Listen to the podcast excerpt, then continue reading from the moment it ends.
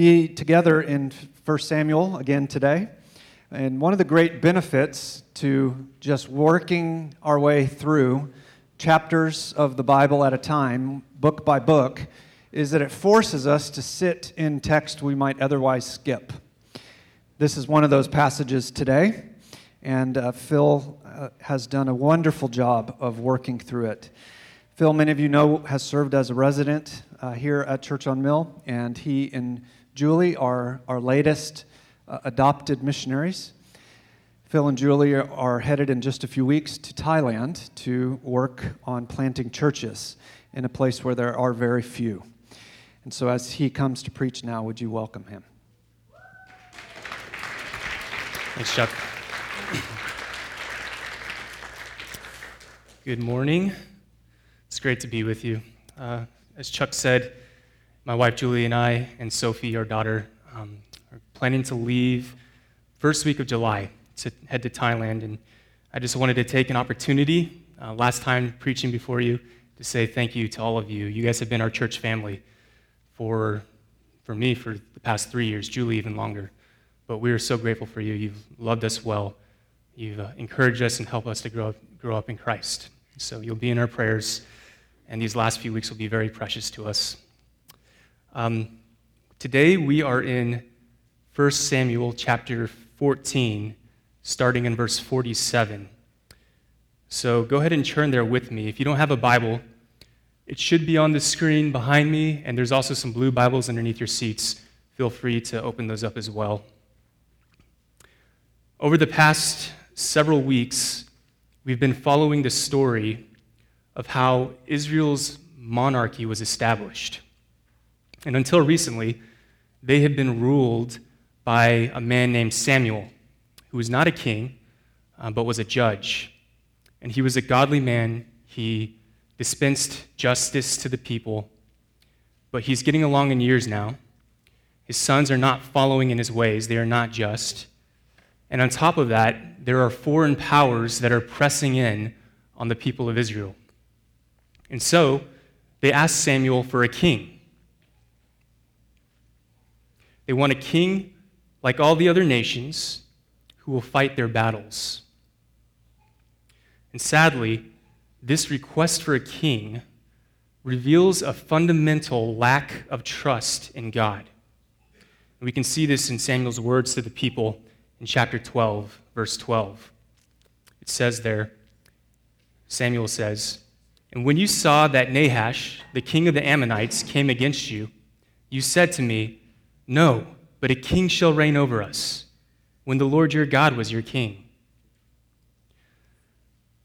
The desire for a king in itself was not a wrong desire, not a bad thing. God always intended to rule his people by a king. However, a desire for a king that grew up out of fear and the lack of trust in God, in his ability to save them, although he had saved them time and time again, was absolutely sinful. They were ready to transfer their allegiance, their trust, to an inferior king to fight their battles. And so God gives them a man named Saul. This is Israel's first tragic monarch. With that backdrop, let's take a look now at our text today, starting in chapter 14, verse 47. When Saul had taken the kingship over Israel, he fought against all his enemies on every side against Moab, against the Ammonites, against Edom, against the kings of Zobah, and against the Philistines. Wherever he turned, he routed them. And he did valiantly and struck the Amalekites and delivered Israel out of the hands of those who plundered them. Now, if you've been following the storyline here of 1 Samuel, this description of Saul is rather surprising. Because up till now, the author has been going through great pains to show us how unfit Saul is to be a king. He highlights his mistakes, his failures, and yet here, he's cast in a very positive light, it seems. the fact is that by a certain measure, Saul can be described as a successful, victorious king. The Israelites wanted a king to fight their battles, to save them from their enemies, and to an extent, Saul delivers. They get what they want immediate relief from their distress. But this is not the standard that God uses to measure success for his chosen king. God measures success by fidelity to his word. The king was meant to be a champion of God's word, to lead God's people into obedience to his word. And by that standard, Saul fails miserably. And he's rejected by God as king of Israel. The account of Saul's failure begins in chapter 15, verse 1. Look with me there. and Samuel said to Saul, The Lord sent me to anoint you king over his people Israel. Now, therefore, listen to the words of the Lord. Let's just pause for a moment because I want you to see right away in this verse the connection between Saul's kingship and God's word. I've anointed you as king. Therefore, listen to the words of the Lord. Why? Because, Saul, your success as king of Israel is completely dependent on your ability to keep God's commands. And what is the command in this instance? Look at verse 2. This is where things become troubling.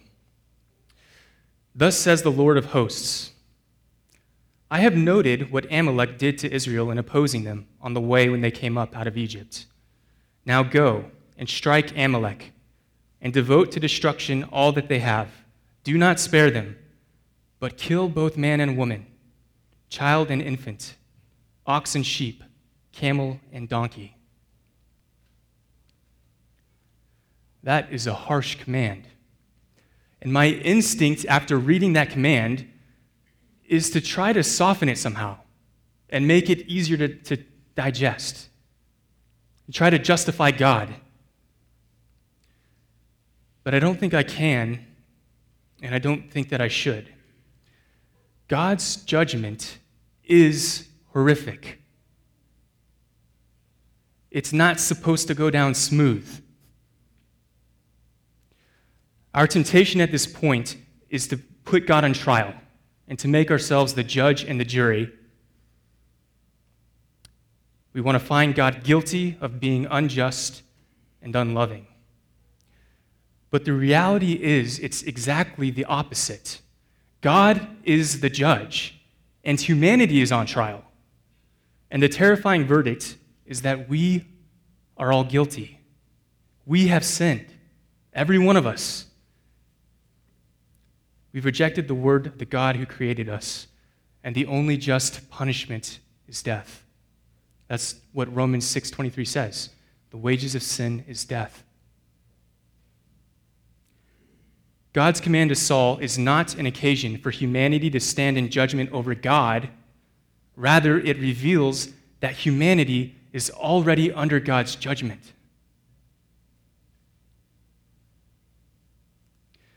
But God is not only just, He is also slow to anger and abounding in steadfast love. In steadfast love, God has worked throughout the history of mankind to bring about salvation from sin and judgment. In this very text that we're reading today, He's working towards that end. In this text, He's working for the good of His people to give them a king who is able to lead them into righteousness, into the blessings of obedience, and out of sin, out of judgment. The destruction of the Amalekites is the very reason that we need a righteous king who can lead us into the obedience of God. Because without that, we're in the same boat as Amalek, the same position, under the death sentence of a just God. This is why what I want to argue today is that we need a righteous king who can lead us into the obedience of God's word. We need that more than anything else. But that king will not be Saul. He's not the one to do the job. Because as we'll see, he doesn't obey God's word, he doesn't obey his command. How, how can a king save from sin and judgment, who is himself a sinner under judgment? Look at me with, look, uh, excuse me, with me at verses 4 through 9. So Saul summoned the people and numbered them in Telaim 200,000 men on foot and 10,000 men of Judah. And Saul came to the city of Amalek and lay in wait in the valley. Then Saul said to the Kenites, Go, depart, go down from among the Amalekites, lest I destroy you with them. For you showed kindness to all the people of Israel when they came up out of Egypt. So the Kenites departed from among the Amalekites. And Saul defeated the Amalekites from Havilah as far as Shur, which is east of Egypt. And he took Agag, the king of the Amalekites, alive, and devoted to destruction all the people with the edge of the sword. But Saul and the people spared Agag and the best of the sheep and of the oxen and of the fattened calves and the lambs and all that was good, and would not utterly destroy them. All that was despised and worthless, they devoted to destruction. So you can imagine the scene here. Saul and his armies sack the city, they kill the Amalekites, and now they've got a city full of wealth sitting before them. They know the command of God everything must be destroyed, but their eyes are taking in all these good things fat, healthy calves, woolly sheep, strong oxen. What a waste to just slaughter everything. And they covet and they take and they break the commandment of the Lord. How often are the commandments of God broken for love of this world? This is the moment that Israel needs a king who can say, Stop! Destroy it! Don't disobey. Love the Lord your God with your whole heart. Don't love this fleeting world. Follow me into obedience. But instead of that king, they have Saul, a king like all the other nations. He's a man who sanctions and participates in their disobedience. And together they pounce on the spoil and take Agag alive. We find God's response to Saul's disobedience starting in verse 10 the word of the Lord came to Samuel I regret that I have made Saul king, for he has turned his back from following me and has not performed my commandments. And just a quick word on verse 11. We don't have time to camp out here very long, but I just want to note that the language of God regretting is not the same as human regret. When we regret something as humans, that tends to mean that we did something in the past or didn't do something in the past that we wish we can change and we can't. We didn't have the foresight to see what we should have done. And now we're bummed. We can't change it. It's like, I shouldn't have eaten that. I regret it. But the deed is done. And now you've just got to deal with the consequences. God does not regret like that. In fact, in verse 29, we'll see later on, this, the text explicitly says God is not a man that he should have regret in that sense. The regret that we're talking about here is the mourning over Saul's sin. As one commentator put it, verse 11 does not intend to suggest Yahweh's fickleness of purpose, but his sorrow over sin. God expresses sorrow that the man sitting on the throne over his people has rejected his word. This is disastrous. Because God word, God's word gives life. His blessings are attached to obedience to his word in the old covenant. And now the king over his people has rejected that very word. That spells disaster for the Israelites. He's not restrained the people from rejecting his word. And as we've just seen in the, in the destruction of the Amalekites, the rejection of God's word is a death sentence. Verse 11 And Samuel was angry, and he cried to the Lord all night. And Samuel rose early to meet Saul in the morning. And it was told Samuel, Saul came to Carmel, and behold, he set up a monument for himself, and turned and passed on and went down to Gilgal. And Samuel came to Saul and said to him, or and Saul said to him, Blessed be you to the Lord. I have performed the commandment of the Lord. And Samuel said, What then is this bleating of the sheep in my ears, and the lowing of the oxen that I hear? Saul said, They have brought them from the Amalekites, for the people spared the best of the sheep and of the oxen to sacrifice to the Lord your God, and the rest we have devoted to destruction. Then Samuel said to Saul, Stop. I will tell you what the Lord said to me this night. And he said to him, Speak. And Samuel said, Though you are little in your own eyes, are you not the head of the tribes of Israel? The Lord anointed you king over Israel, and the Lord sent you on a mission and said, Go, devote to destruction the sinners, the Amalekites and fight against them until they are consumed. Why then did you not obey the voice of the Lord? Why did you pounce on the spoil and do what was evil in the sight of the Lord? And Saul said to Samuel, I have obeyed the voice of the Lord. I have gone on the mission on which the Lord sent me. I have brought Agag, the king of Amalek, and I have devoted the Amalekites to destruction. But the people took of the spoil, sheep and oxen, the best of the things devoted to destruction to sacrifice to the Lord, your God, in Gilgal. You see Saul's reasoning here.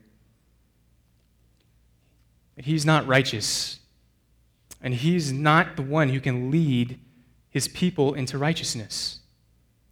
So he does the only thing that's left to him. He takes his sin and he gives it the form and shape of obedience.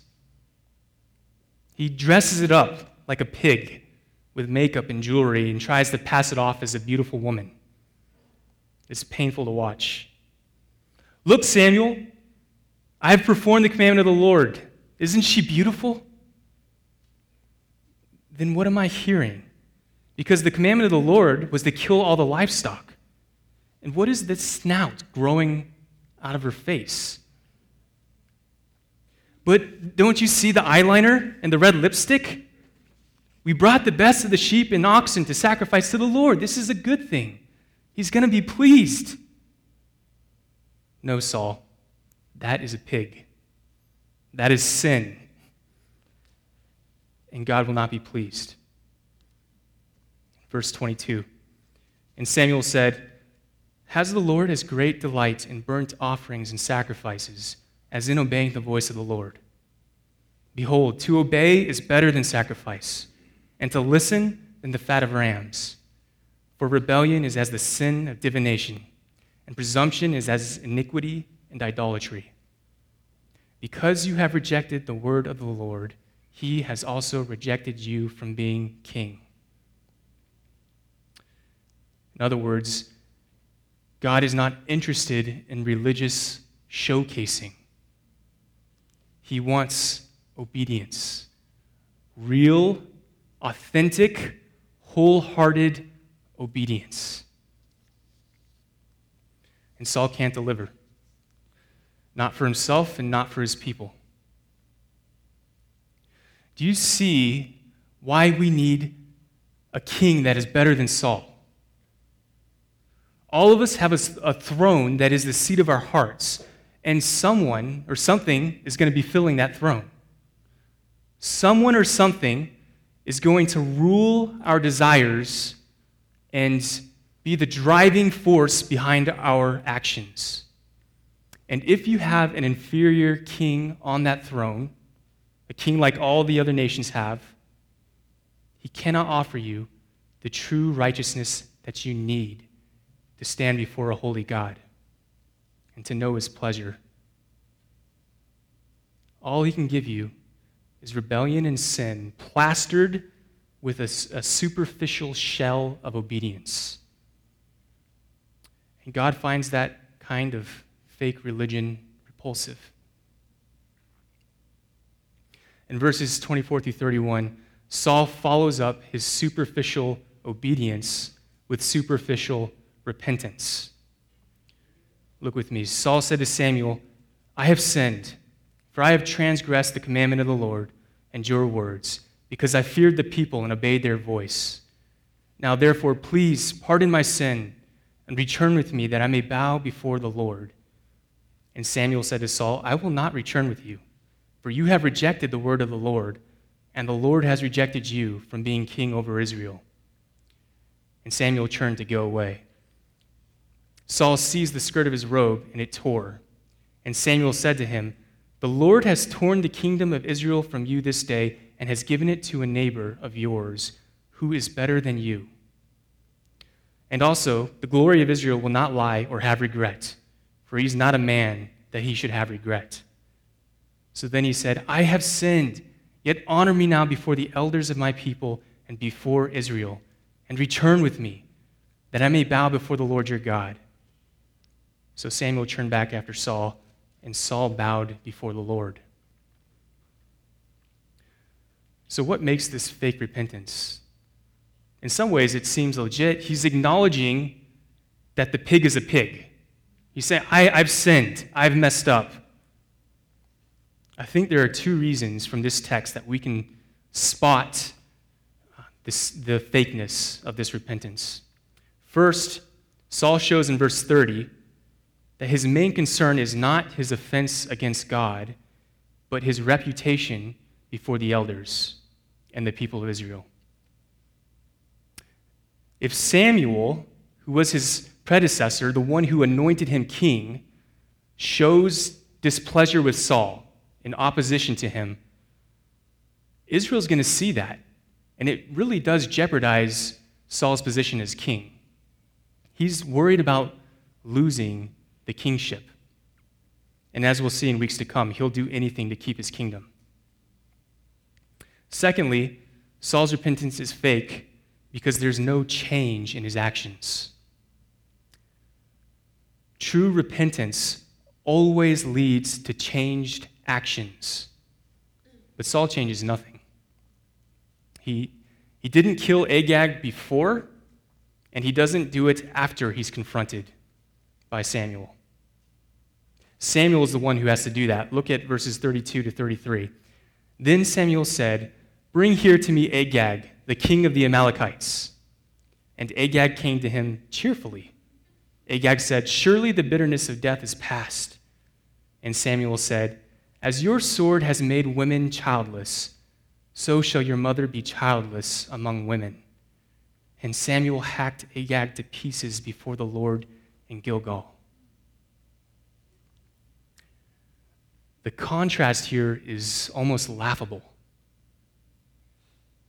In verse 30, Saul is bowing before the Lord, while in verse 33, Samuel is hacking Agag to pieces before the Lord. Saul showcases obedience before the Lord. Samuel obeys before the Lord in, in the most gruesome way. Saul hasn't changed one bit. He continues to practice the form of religion without its substance, without obedience. So in verses 34 and 35, Samuel, the prophet of God, who has the words of God, leaves Saul, never to see him again until his death. Saul has been rejected by God and the only word of God left to him is one of judgment and rejection. This is a hard passage. And I don't expect to answer all the questions that it might raise for you. Uh, please come find me after the sermon to talk with me, talk to someone around you. Uh, it's heavy. But to summarize our passage, what we've seen here is that the author is building a case against Saul's fitness to be king. He's showing why he is rejected. First, Saul breaks the command of the Lord. Second, he tries to pass it off as obedience. And third, when he can't escape the fact of his sin, he gives a superficial show of repentance. So you can see at every point along the way, Saul completely resists the word of God and then he masks it with this veneer of righteousness. Saul will not do for a king. he's shown that he'll lead the people astray from the commands of God. And as we've seen, that, that is ruin for the people of Israel. And so, in mercy, we find in chapter 15, verse 28 the Lord has torn the kingdom of Israel from you this day and has given it to a neighbor of yours who is better than you. Now, in the immediate context of this passage, we know that that's David. We'll see it next week. David will be anointed as the next king of Israel. He's a man after God's own heart. But, but even David does not fulfill all God's commands. He strays in the most serious ways possible. He's not the one who can lead us into the righteousness that God requires. Ultimately, the better king is Jesus. He is the one who was anointed in his baptism as the true son and king of Israel. And afterwards, he's, he goes into the wilderness. He's tempted after 40 days of fasting again and again, and yet he obeys God's commands again and again at every point. Then he goes on the mission that God sent him on.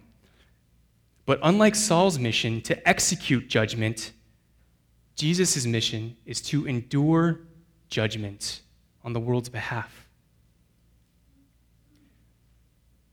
The sword that Saul held back found its mark upon Jesus when he felt the full fury of God's wrath on the cross. And unlike Saul, who went on the mission but could not complete the mission, Jesus could say, as he hung on that bloody cross, It is finished. And where is Jesus after he completes the mission? He's raised to life, sitting at the right hand of the Father on a throne, ruling. This is the king who was successful because he obeyed God's word. And this is the king that we need because he can lead us into obedience. He can wash away the guilt of our sins by his death, and give us the power to obey by his life. I'd ask you to do some hard self examination this morning. Ask yourself do I have obedience?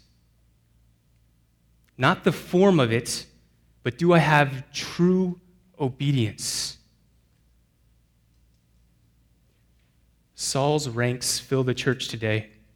I truly believe there are thousands upon thousands upon thousands who give lip service to God while their heart is set firmly on this world. They will bow before the Lord, but they're not willing to obey before the Lord. They'll give him the lame and the sick, but they pounce on the spoil. And the Bible is clear. You, you cannot love God and this world. You cannot have both things. You have one master or the other.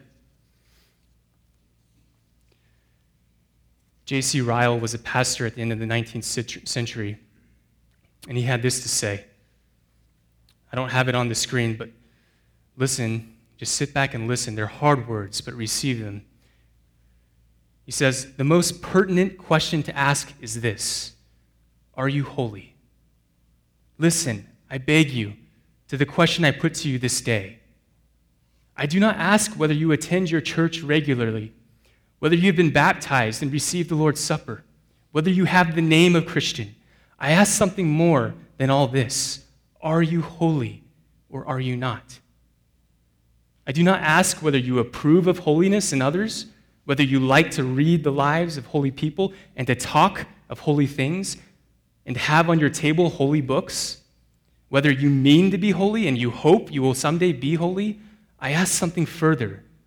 Are you yourself holy this very day, or are you not? And why do I ask so straightly and press the question so strongly? I do it because the scripture says, without holiness, no man shall see the Lord. if, if you don't have holiness, I mean obedience to God's word, you're following the wrong king. Regardless of who you claim to follow, if you don't obey God, you're not following Christ. Because Jesus always leads his people into obedience. I don't mean that your obedience must be perfect.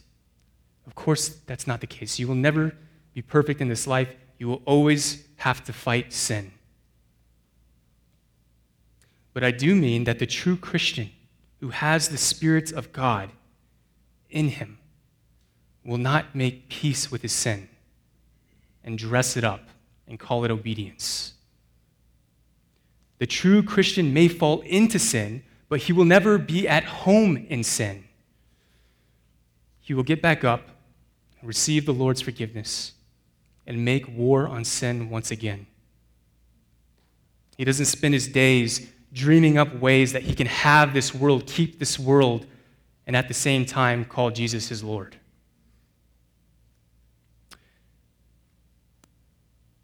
If you find yourself lacking true obedience today, turn to the King of real, authentic righteousness. Repent of hypocrisy and sin. Not, not a fake repentance, not like Saul's, real repentance.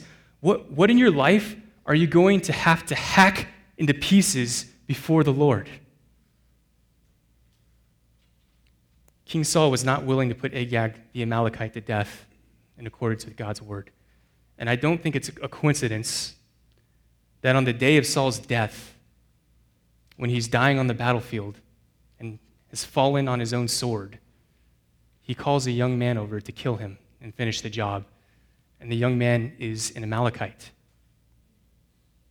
In a very literal way, Saul is killed by the very command that he broke. Sin kills. It's pleasant for a time, but ultimately it kills. Don't follow a king who can't lead you out of it.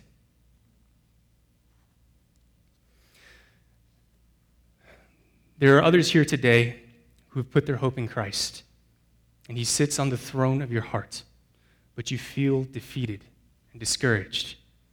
And You wonder if you will ever be steadfast and consistent in obedience to God. And I hope that this morning, as hard as this text is, you will be encouraged and comforted, knowing that Jesus is a better king than Saul. He did not fail in his mission. In his death and resurrection, he didn't just purchase your justification, he also purchased your sanctification. What, what I mean by that is, he, he didn't just give you a, a credit of righteousness that he earned on your behalf. He didn't just forgive your sins, he also gave you his spirit, which has the power to transform your character. Your king will lead you into obedience. He's, he's not Saul, he won't fail. Look to your brothers and sisters around you who've been walking faithfully with the Lord for many years and ask them about their growth in God, the growth that God has given them over time. Of course, they're going to be deeply aware of sin that still remains in them, but they will also rejoice to tell you how far God has brought them. They will tell you the ways that God has killed and been killing sin in their lives. This is the work that the Spirit does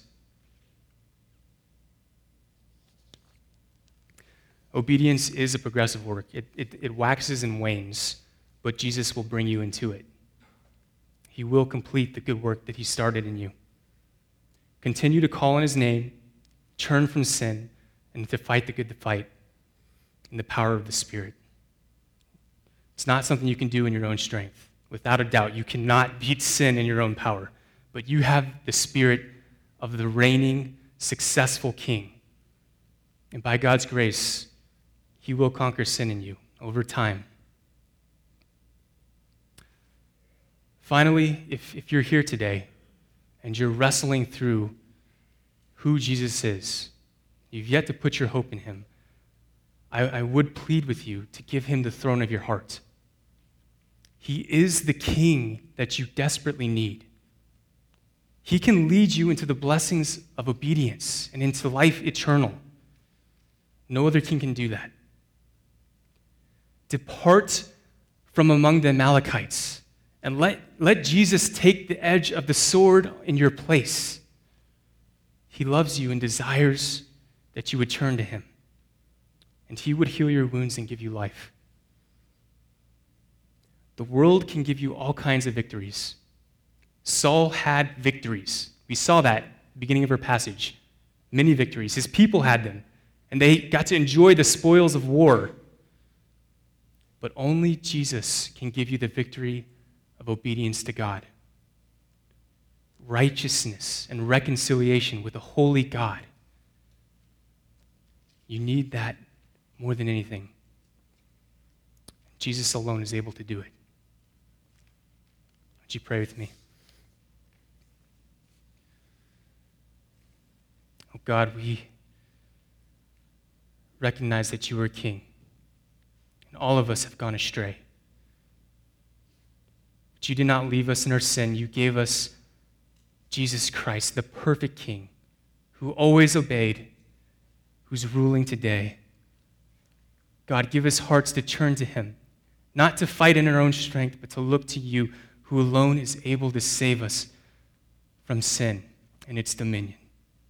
Our hope is in you. Will you bring us into righteousness? And may we know your great pleasure. It's in Jesus Christ that we pray. Amen.